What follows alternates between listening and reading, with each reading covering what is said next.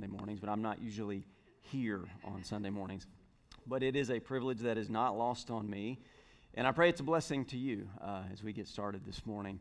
Um, and what an exciting time it is. We look at you know this video we just saw about the Lottie Moon Christmas offering and remembering that 100% of those funds goes to supporting missionaries on the ground, and we get a chance to be a part of what God is doing among the nations when we give to that offering. That's uh, exciting. If you would, um, for just a moment, I want to share with you um, a story that is, is, fresh on my mind because the last time I uh, filled in for someone on a Sunday morning, it was for a dear friend of mine, really a mentor in the ministry, who pastors a church just outside of Louisville, and I won't tell you where it is, but he asked if I would fill in for him. He says, and he called me. He said, Eric, we have two services on a Sunday morning. And I said, that, that's fine. I can do that. He said, now I want to tell you that this congregation's a little different. And I'm thinking, Every congregation's a little different from the other. He said, Now, as you're preaching and you look out there and it seems like they're not listening to you, now what I expected him to say, to finish that sentence, I expected him to say, Don't worry, they are. That's just how they present themselves, how they take in information.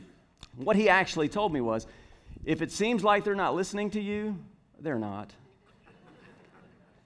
So, but as the author of Hebrews says, as he wrote the letter of Hebrews, uh, I am convinced of better things concerning you, my beloved. So, um, but that was an interesting time, and it, it ended up being fine. They did listen, so it was a good time to be with them. Um, as we come to this time of year, I, I absolutely love, I'm like a kid at Christmas, and I love this time of year, and I love all the things that we can get into. And my family is rich in tradition. We have so many traditions that, our, that we doggedly hang on to, that our kids will not let us let go, because these traditions are connected to different times and different seasons in our lives, and they're good things. And I'm reminded that this time of year is a very, very busy time, and we can get involved in many, many good things. But it's a good reminder for us, especially as we come to this time of year, to remember that good things can become detractors to essential things.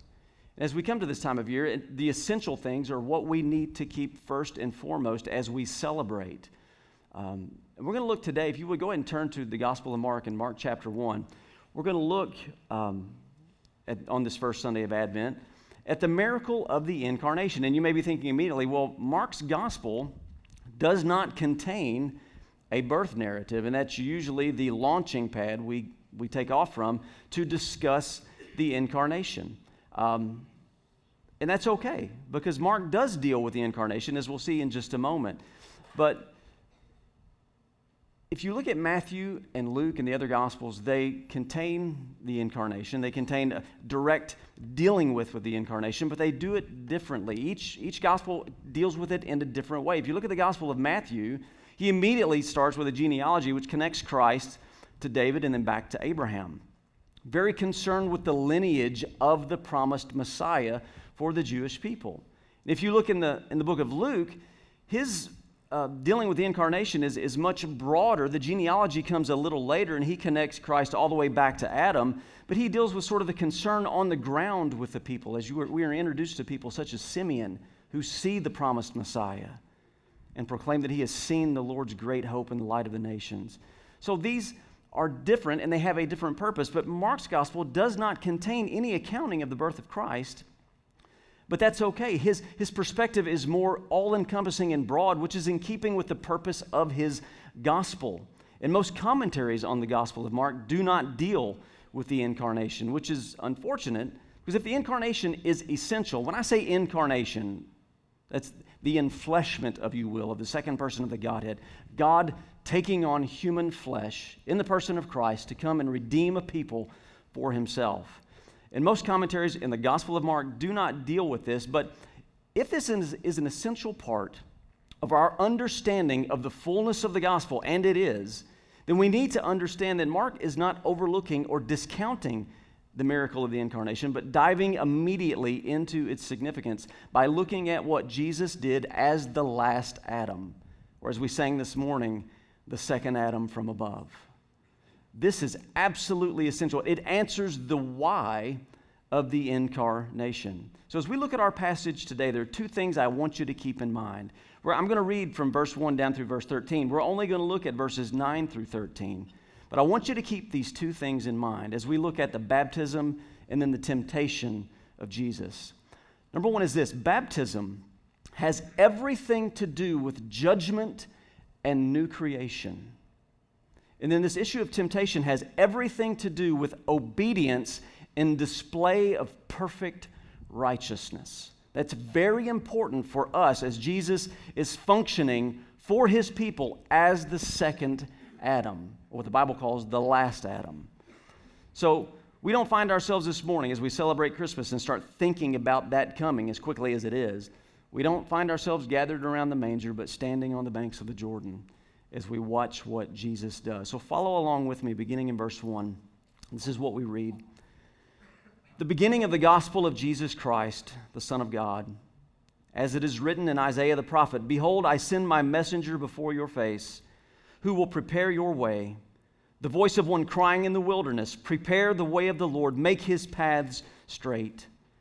John appeared baptizing in the wilderness and proclaiming a baptism of repentance for the forgiveness of sins.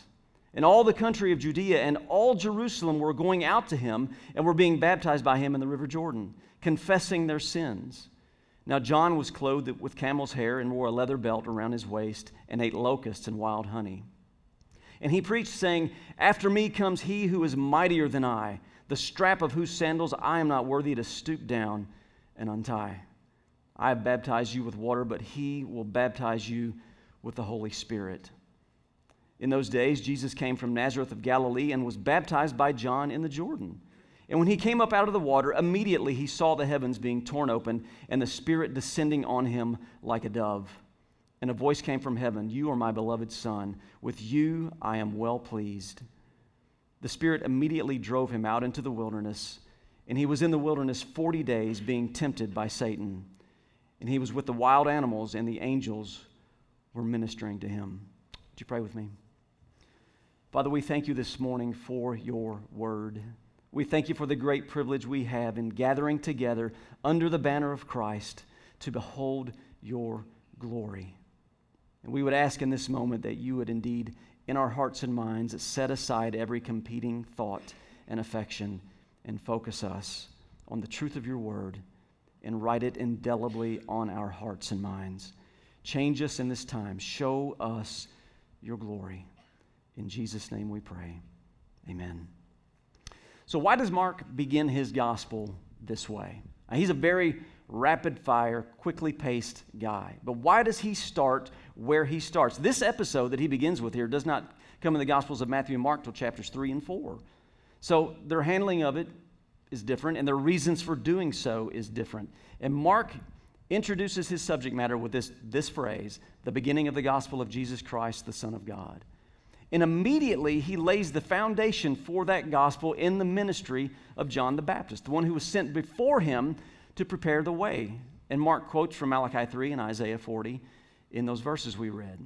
But remember, John's ministry, think of where these people were. John's ministry was a reminder that everything they had done, all the religious activity, all of the clinging to heritage, had not done what they hoped it would do. Every potential Messiah that came down the line was deeply flawed and so proved not to be the one they desperately needed.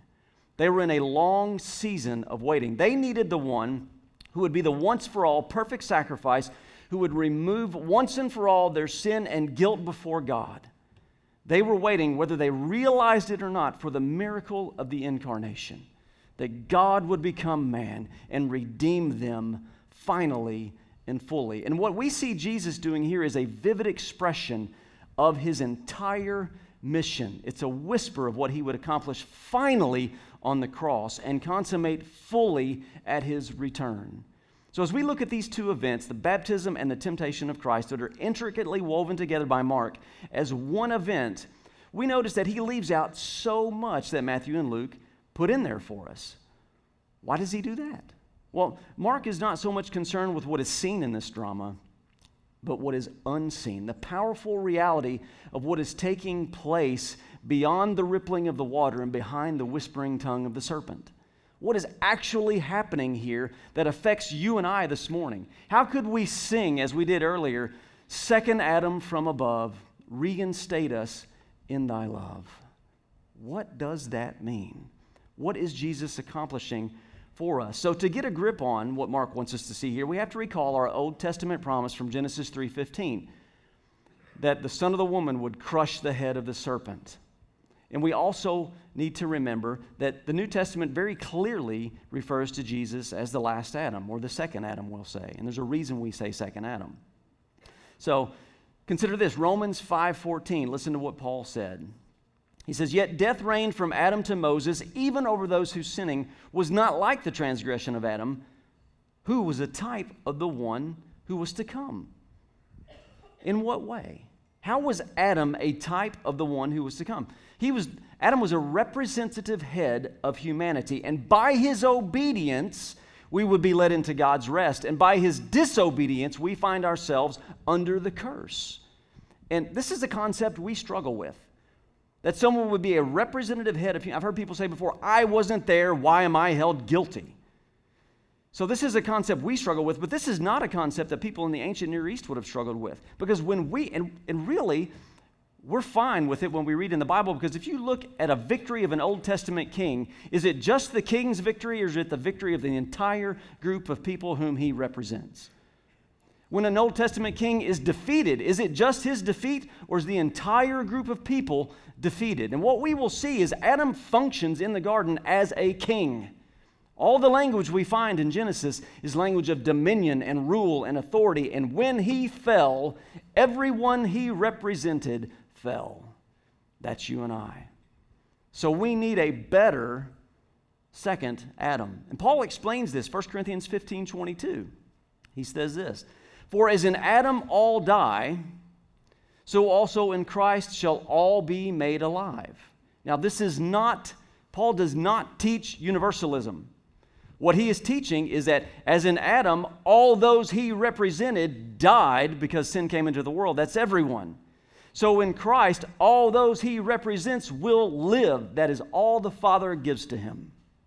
That's very important. Paul is not teaching universalism here, but he's teaching the function of, of Christ as the second Adam. So 1 Corinthians 15 45, thus it is written, the first Adam became a life, a living being, the last Adam, that is Christ, became a life giving spirit. So what we see in Jesus as the second Adam is him walking in perfect obedience as the head of his people for their position and restoration before God, undoing what the first Adam had done.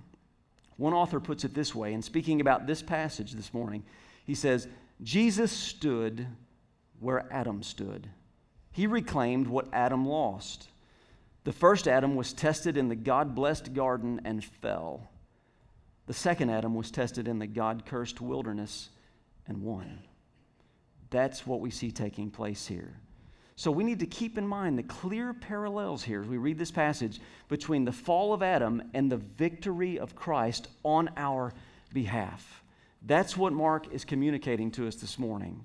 So he focuses squarely on the humanity of Christ in this drama, and he brings about two things he wants us to consider water and wilderness.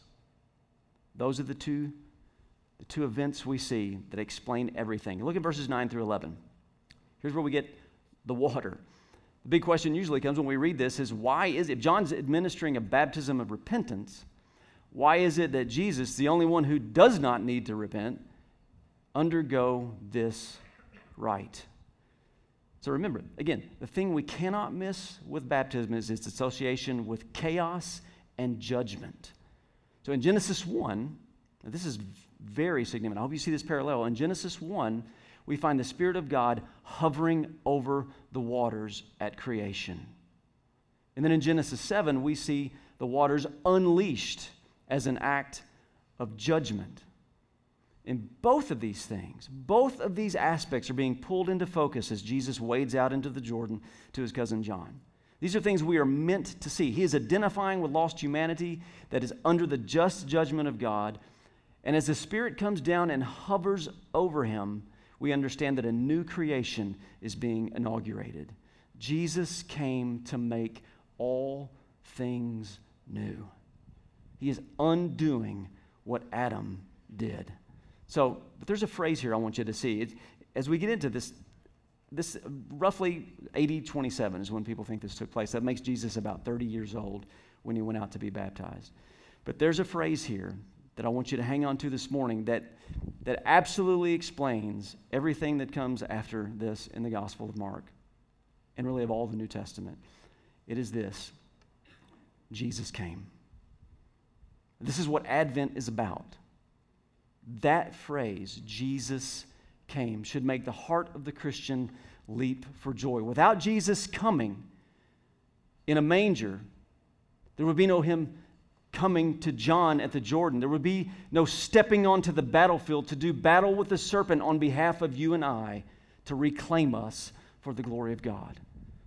He came for us. And let me say this this gospel is for you, based on the fact that every one of us is born in the first Adam, tied up in his fall, suffering his defeat, being completely wrecked before God. This gospel, this good news is for you.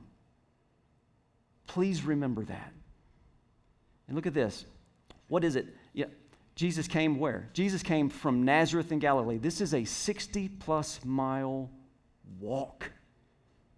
Is there determination in this last Adam for us to undo what had been done? 60 miles. Guys, I don't even want to walk out to my car in the morning. 60 plus miles. Focus and determination. But what did he do? Here's what he did. Notice this. And very simple. And was baptized by John in the Jordan. Now, scripture, again, very clear as to the reality of the sinlessness of Jesus. Certainly, Jesus was not baptized for the forgiveness of sins. John recognizes this immediately. So much so that when Jesus wades out to him, what does he tell him? Matthew tells us that he says, I should be baptized by you, yet you come to me.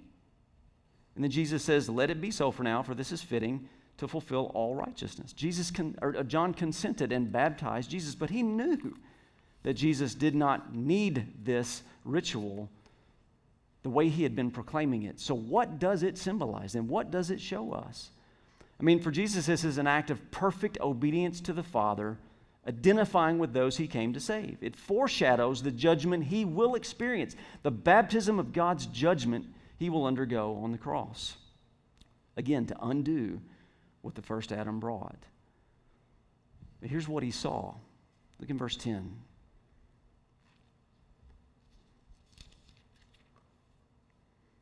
It says, When he came up out of the water, immediately he saw the heavens being torn open and the Spirit descending on him like a dove. Now, here's where we see this is the site where we understand that a new creation is exploding onto the scene, starting with a newly created people and being consummated with a new heavens and a new earth when he comes again. But notice what he said here. It says, The Spirit descended on him like a dove. I realize some of your translations say as. I think it's important that we see this as like. The word is better translated like. Why is that important? Because this is not about appearance, but about demeanor. This is meant to take our minds immediately to Genesis 1.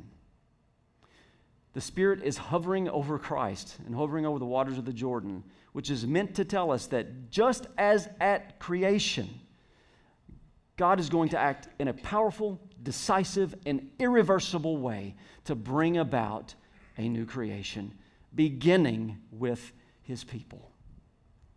And this is what Jesus is proclaiming here, marking out Christ as the one to bring about this new creation and empowering him for his mission. Then look in verse 11. Here's what he heard. And a voice came from heaven You are my beloved Son, with you I am well pleased. Now it's significant that God the Father te- literally tears open the heavens and makes this statement after the baptism of Christ. I mean, it's not as if God had been displeased with Jesus up to this point. So, what is happening here?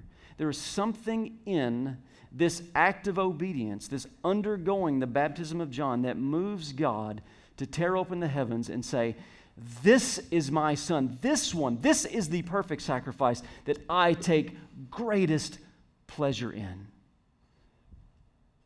This is the one. Because this is looking forward to the baptism of God's judgment on Christ for his people. So think about it.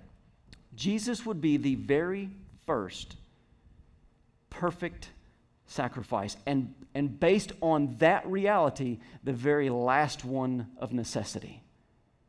This would be the one God would say, This one is absolutely perfect. It is well pleasing to me, and it's 100% effective and accepted. This is why God is saying, I am pleased with my son. This is what he is doing. It's a confident and bold statement about what Jesus is going to do by his life, death, and resurrection. Jesus here is calling his shot in the face of the serpent. Make no mistake about it. Because I usually still steer far away from cheesy illustrations. Ask my wife. I hate them. When I hear them, I cringe. But I want to say, I want to say this. If you find it to be cheesy, okay, but I think it makes the point. There is a story, it's probably a legend. Perhaps it's a story. If there's any baseball fan, I know Bill's a baseball fan. He can maybe verify this, but there is a story about Babe Ruth, who apparently, Babe Ruth was not only the home run king, but the strikeout king. Apparently, to hit a lot of home runs, you got to strike out quite a bit. So not only did he hit more home runs than anybody in the majors, but he also struck out more. And in this particular game, they were playing in Chicago, and the Chicago fans were giving him a rough time. And at his last at bat, Babe Ruth had struck out twice. He let two balls go by. And so fans are giving him a hard time. And what does he do? He points to the fence with his bat. So, of course, everybody goes nuts at that time. And the pitcher throws the ball, and of course, Babe Ruth rips it over the fence right where he pointed to. Now, that does sound like a legend, doesn't it? But the point is this there is a calling of a shot that is that the enemy is powerless to stop. And this is what Jesus is doing in this moment. Everything we see taking place is about this judgment and new creation that he will bring about regardless of what anyone has to say about it, including the serpent who brought this on by deceiving the first Adam. He will not deceive this second Adam, which we're getting ready to see. And this is very important. Christ is calling his shot in the face of the serpent in the murky waters of the Jordan. But then what happens? Look at this next thing. That's water, this issue of judgment and new creation, which we are tied up in. But then there's the issue of wilderness. And you see very clear, again, parallels here between what happened with Adam and Eve in the garden and what Christ is doing here. This is a description of, of the temptation of Christ by the serpent. And the one who had whispered in Eve's ear was whispering again. And Mark does not include, this is, this is why we start to see there are lack of details here that Matthew and Luke fill in for us, which we'll, we'll look at some of them. But Mark leaves them out, and even what Jesus did via the Word of God to overcome these temptations. And that is important. So when I say what I'm getting ready to say, that does not discount the fact that, yes, to overcome temptation, you bury yourself in the Word of God. Not just at the time of temptation, but every day. But Mark doesn't talk about that because the point here is not, not how we can fight off Satan, but it is about how the second Adam proclaimed what he was going to do and would soon crush the head of the serpent. Not yield to him, but crush him and undo and show that what he is doing is far superior than the failure of the first Adam. So, where he went, look in verse 12. It says, The Spirit immediately drove him out into the wilderness. That's, in keeping with Mark, what Mark does, that's, that's aggressive, fast paced language. And when you compare it to what takes place with Adam in Genesis 1, it's striking. So, in a very vivid and hurried way, he tells us that the Spirit drove him out. And again, this is not a lush forest. So, we think of wilderness, we think of green trees and all that stuff. but That's not how the Bible uses that word. This is a God forsaken desert place where the, the effects of the fall are clearly seen and acutely felt and heard. So, this is a reminder, where he is, is a statement and a reminder about what sin has done to creation and how fitting it is that Christ steps onto the battlefield there, because that's exactly what this is. This is not a forest, it's a battleground. And he's facing the serpent head on. So, this is where we start to see the absolute necessity of the incarnation if there's any hope for you and I. So, again, this is not about Jesus identifying with our temptations, though, yes, we are comforted by that fact. The author of Hebrews tells us that we should be comforted by the fact that he's been tempted, yet was without sin. But again, it's about him succeeding where Adam fell. Now, watch this in verse 13. What he experienced here. He was in the wilderness 40 days being tempted by Satan, and when he was and he was with the wild animals, and the angels were ministering to him. So this is where the parallels are perhaps most clearly seen in, in their opposite nature when you line them up with Genesis 1. Watch this. Adam was placed lovingly in a garden. Christ is driven into a God cursed desert, a dry place very different. We're meant to see that. Mark means us to see. That's why there's no, there's no birth narrative necessarily in Mark, but there is a dealing with the incarnation, and it's right here. Adam is tempted once and fails. Mark lets us know that Jesus is tempted continually. And We'll talk about that in a second. Continually and wins. Adam had the companionship of Eve. Jesus is alone. We say, well, the angels are ministering to him. That, that's fundamentally different than having companionship with flesh and blood. The fact that the angels were ministering to him tells us that what he was undergoing was hellish and extremely difficult. Adam had animals that he had named that knew him and were friendly and had not yet suffered the deep effects of the fall around him. And what does Mark tell us? Why does he say he was with wild animals? Because this is all about what sin has done to creation. This is the battlefield that Jesus is standing on. Adam watched as his bride was deceived and did nothing. That's what we sometimes miss in Genesis when we see the serpent talking to Eve and giving her fruit from the tree.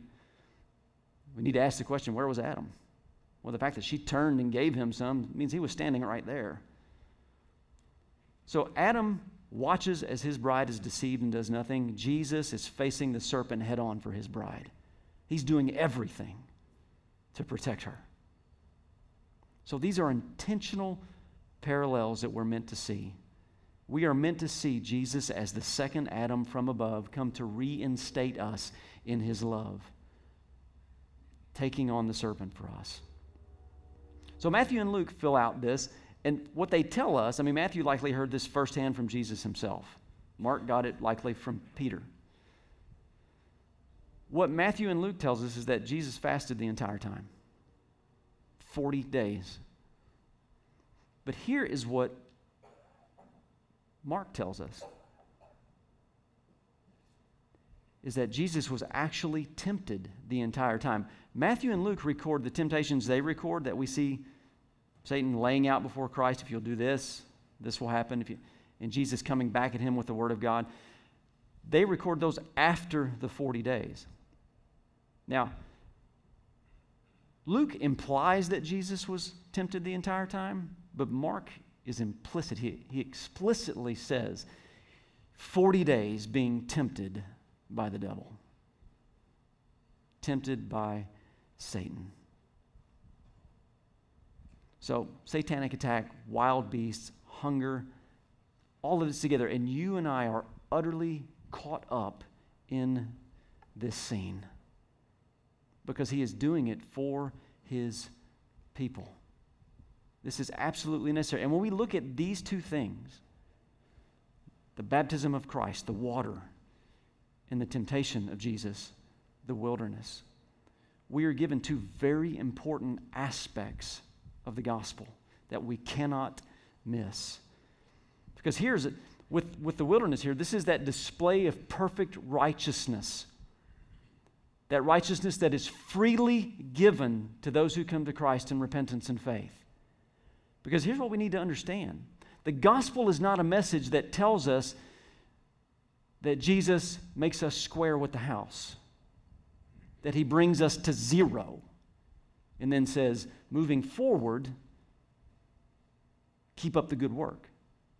No, you must be actually perfectly righteous your entire life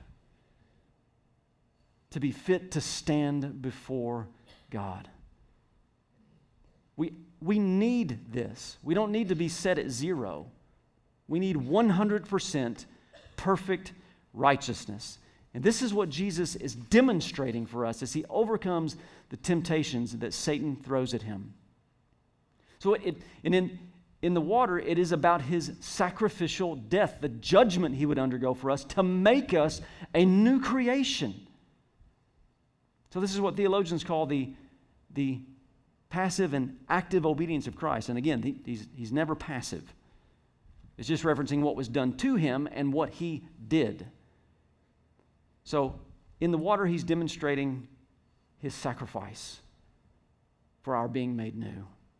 In the wilderness, he's demonstrating his perfect obedience, his 100% keeping the law of God on our behalf to make us perfectly righteous before him. So it is the sacrificial death and the perfect life of Christ that we need that makes up the totality of the gospel. That is exactly what these two episodes show us. And when I think of the fact, we go back to that phrase I told you to cling to, that Jesus came.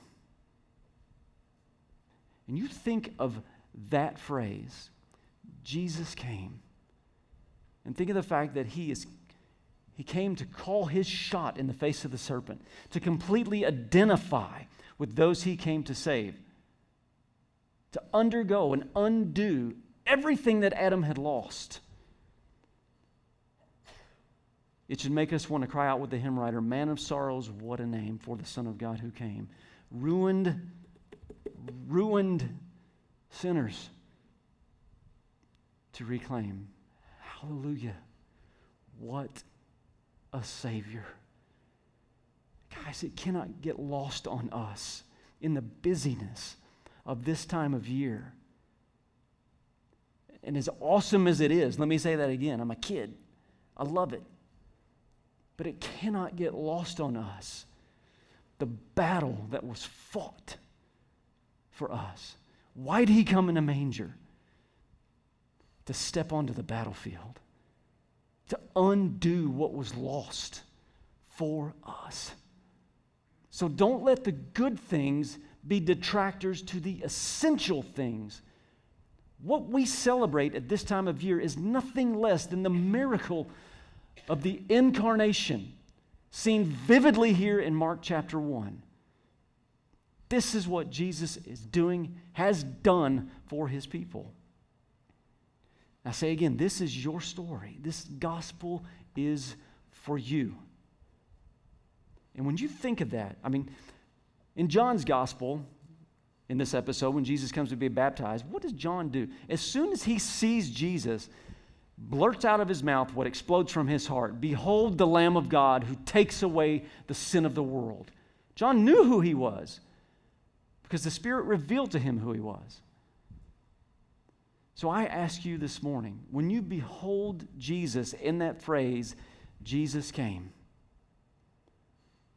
what do you see? What wells up in your heart? Do we understand why he came? Is it about candy canes and gingerbread cookies? As much as I love those, it's not. It's about water and wilderness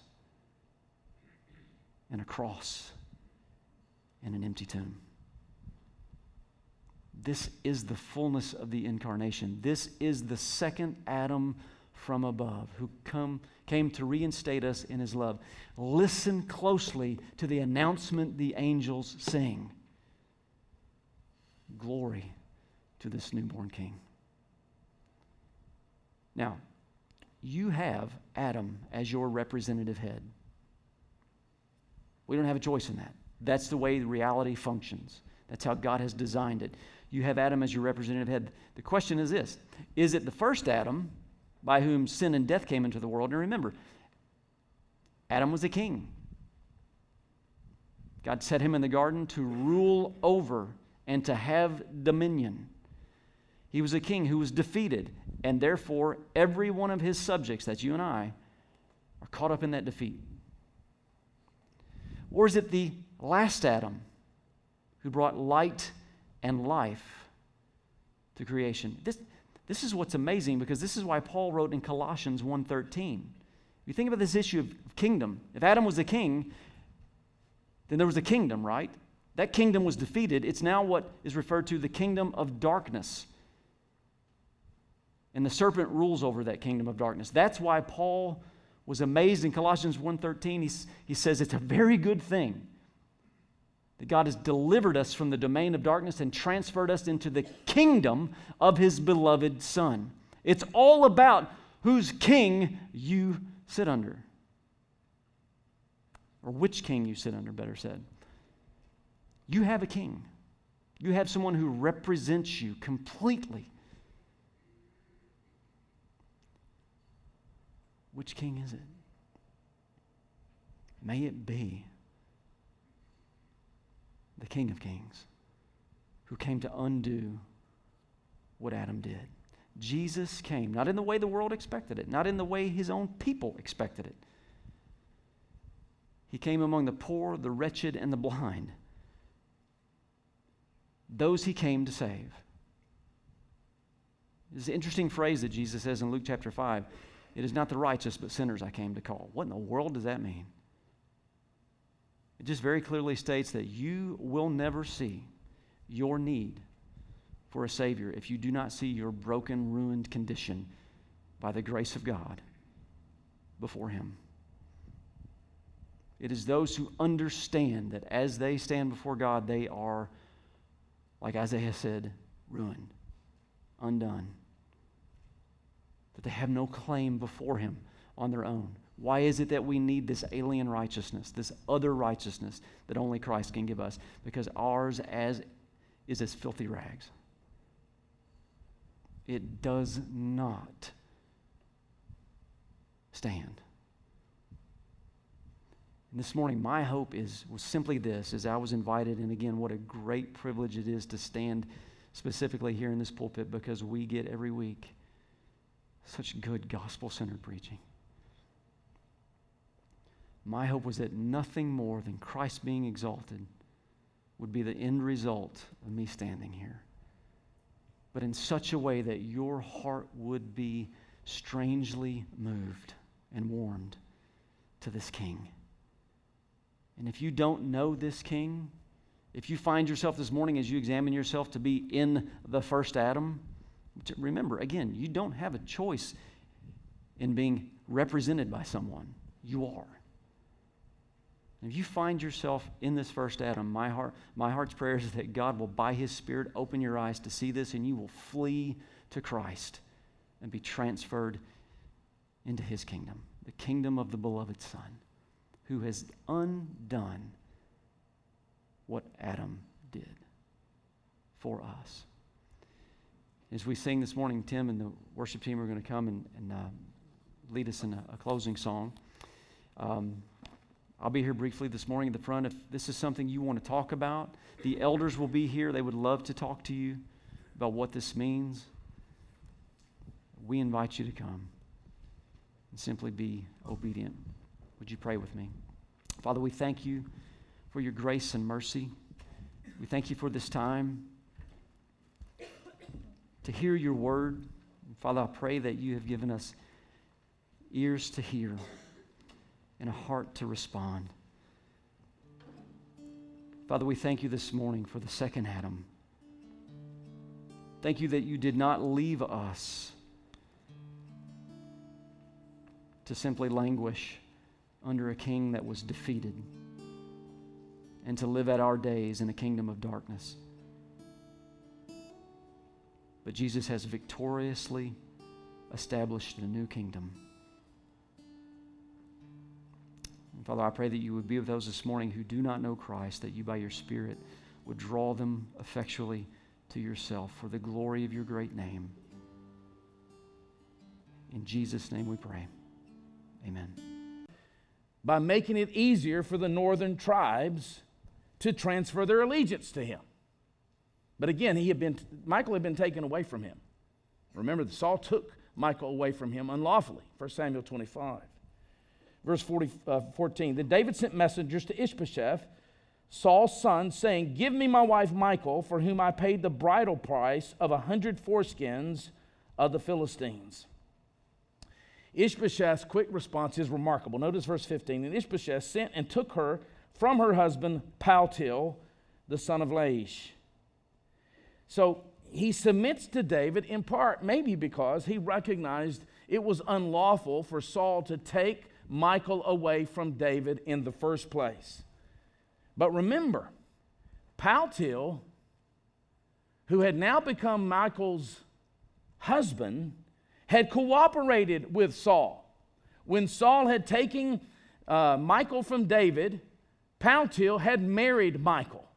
So he had entered into an adulterous relationship. And so, as we see him struggle to give her up, remember that. Verse 16. But her husband went with her, weeping after her, all the way to Bahurim. Then Abner said to him, Go return, and he returned. It's easy to feel sorry for this man, but remember this this is so important for our young people, especially. Relationships that begin with sin never end well unless there's been notorious repentance. Unless there's been, with repentance, there's restoration and renewal. But relationships that begin with sin never end well. You're drinking in poison. That relationship's dead, even though it looks alive.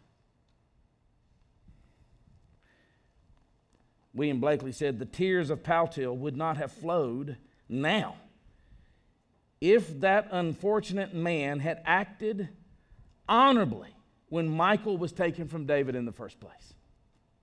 If he had said, I am not going to marry another man's woman, another man's wife, this is David's wife.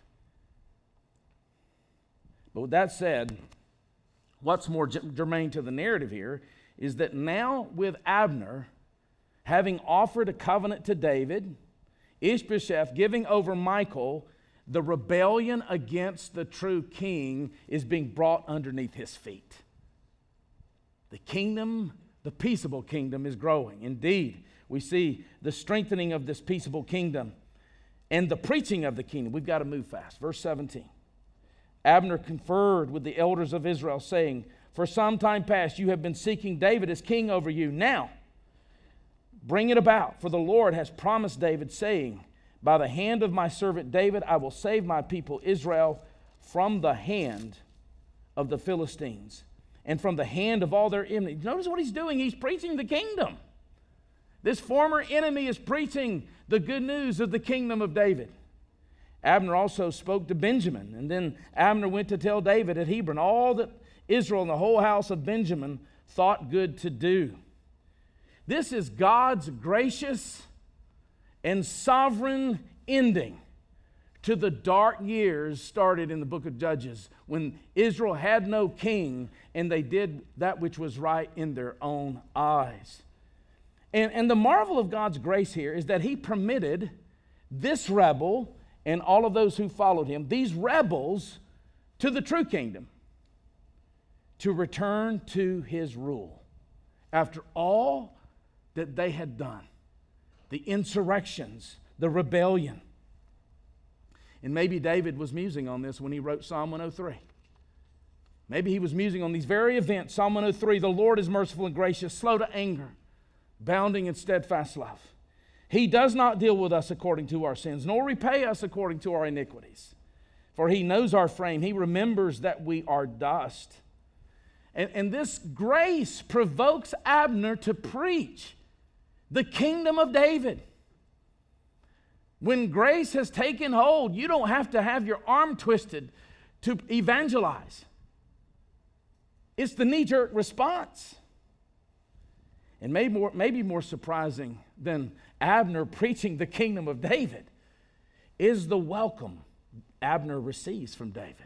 We close here, verses 20 to 21. Notice this the strengthening of the peaceable kingdom and feasting with the king. Remarkable imagery here. Verse 20. When Abner came with 20 men to David at Hebron, David made a feast for Abner. The same Abner who was a rebel? And Abner said to David, I will arise and go and gather all Israel to my Lord the king, that they may make a covenant with you, and that you may reign over all that your heart desires. And so David sent Abner away, and he went in shalom. He went in peace, the peaceable kingdom. Quite a remarkable. Besides the example that David is to us of Romans at 12 18. If it is possible, as much depends on you, live peaceably with all men. As much as David is an example to us of learning to wait on the Lord, promise driven waiting, knowing that God knows what He's doing. We can trust Him in His timing with His purposes and plans for us. Besides all that, this is a beautiful, this is a glorious picture of the king treating Abner not as an enemy, but as an honored guest in the royal residence. The king prepares a feast for this former enemy, no condemnation for this former enemy.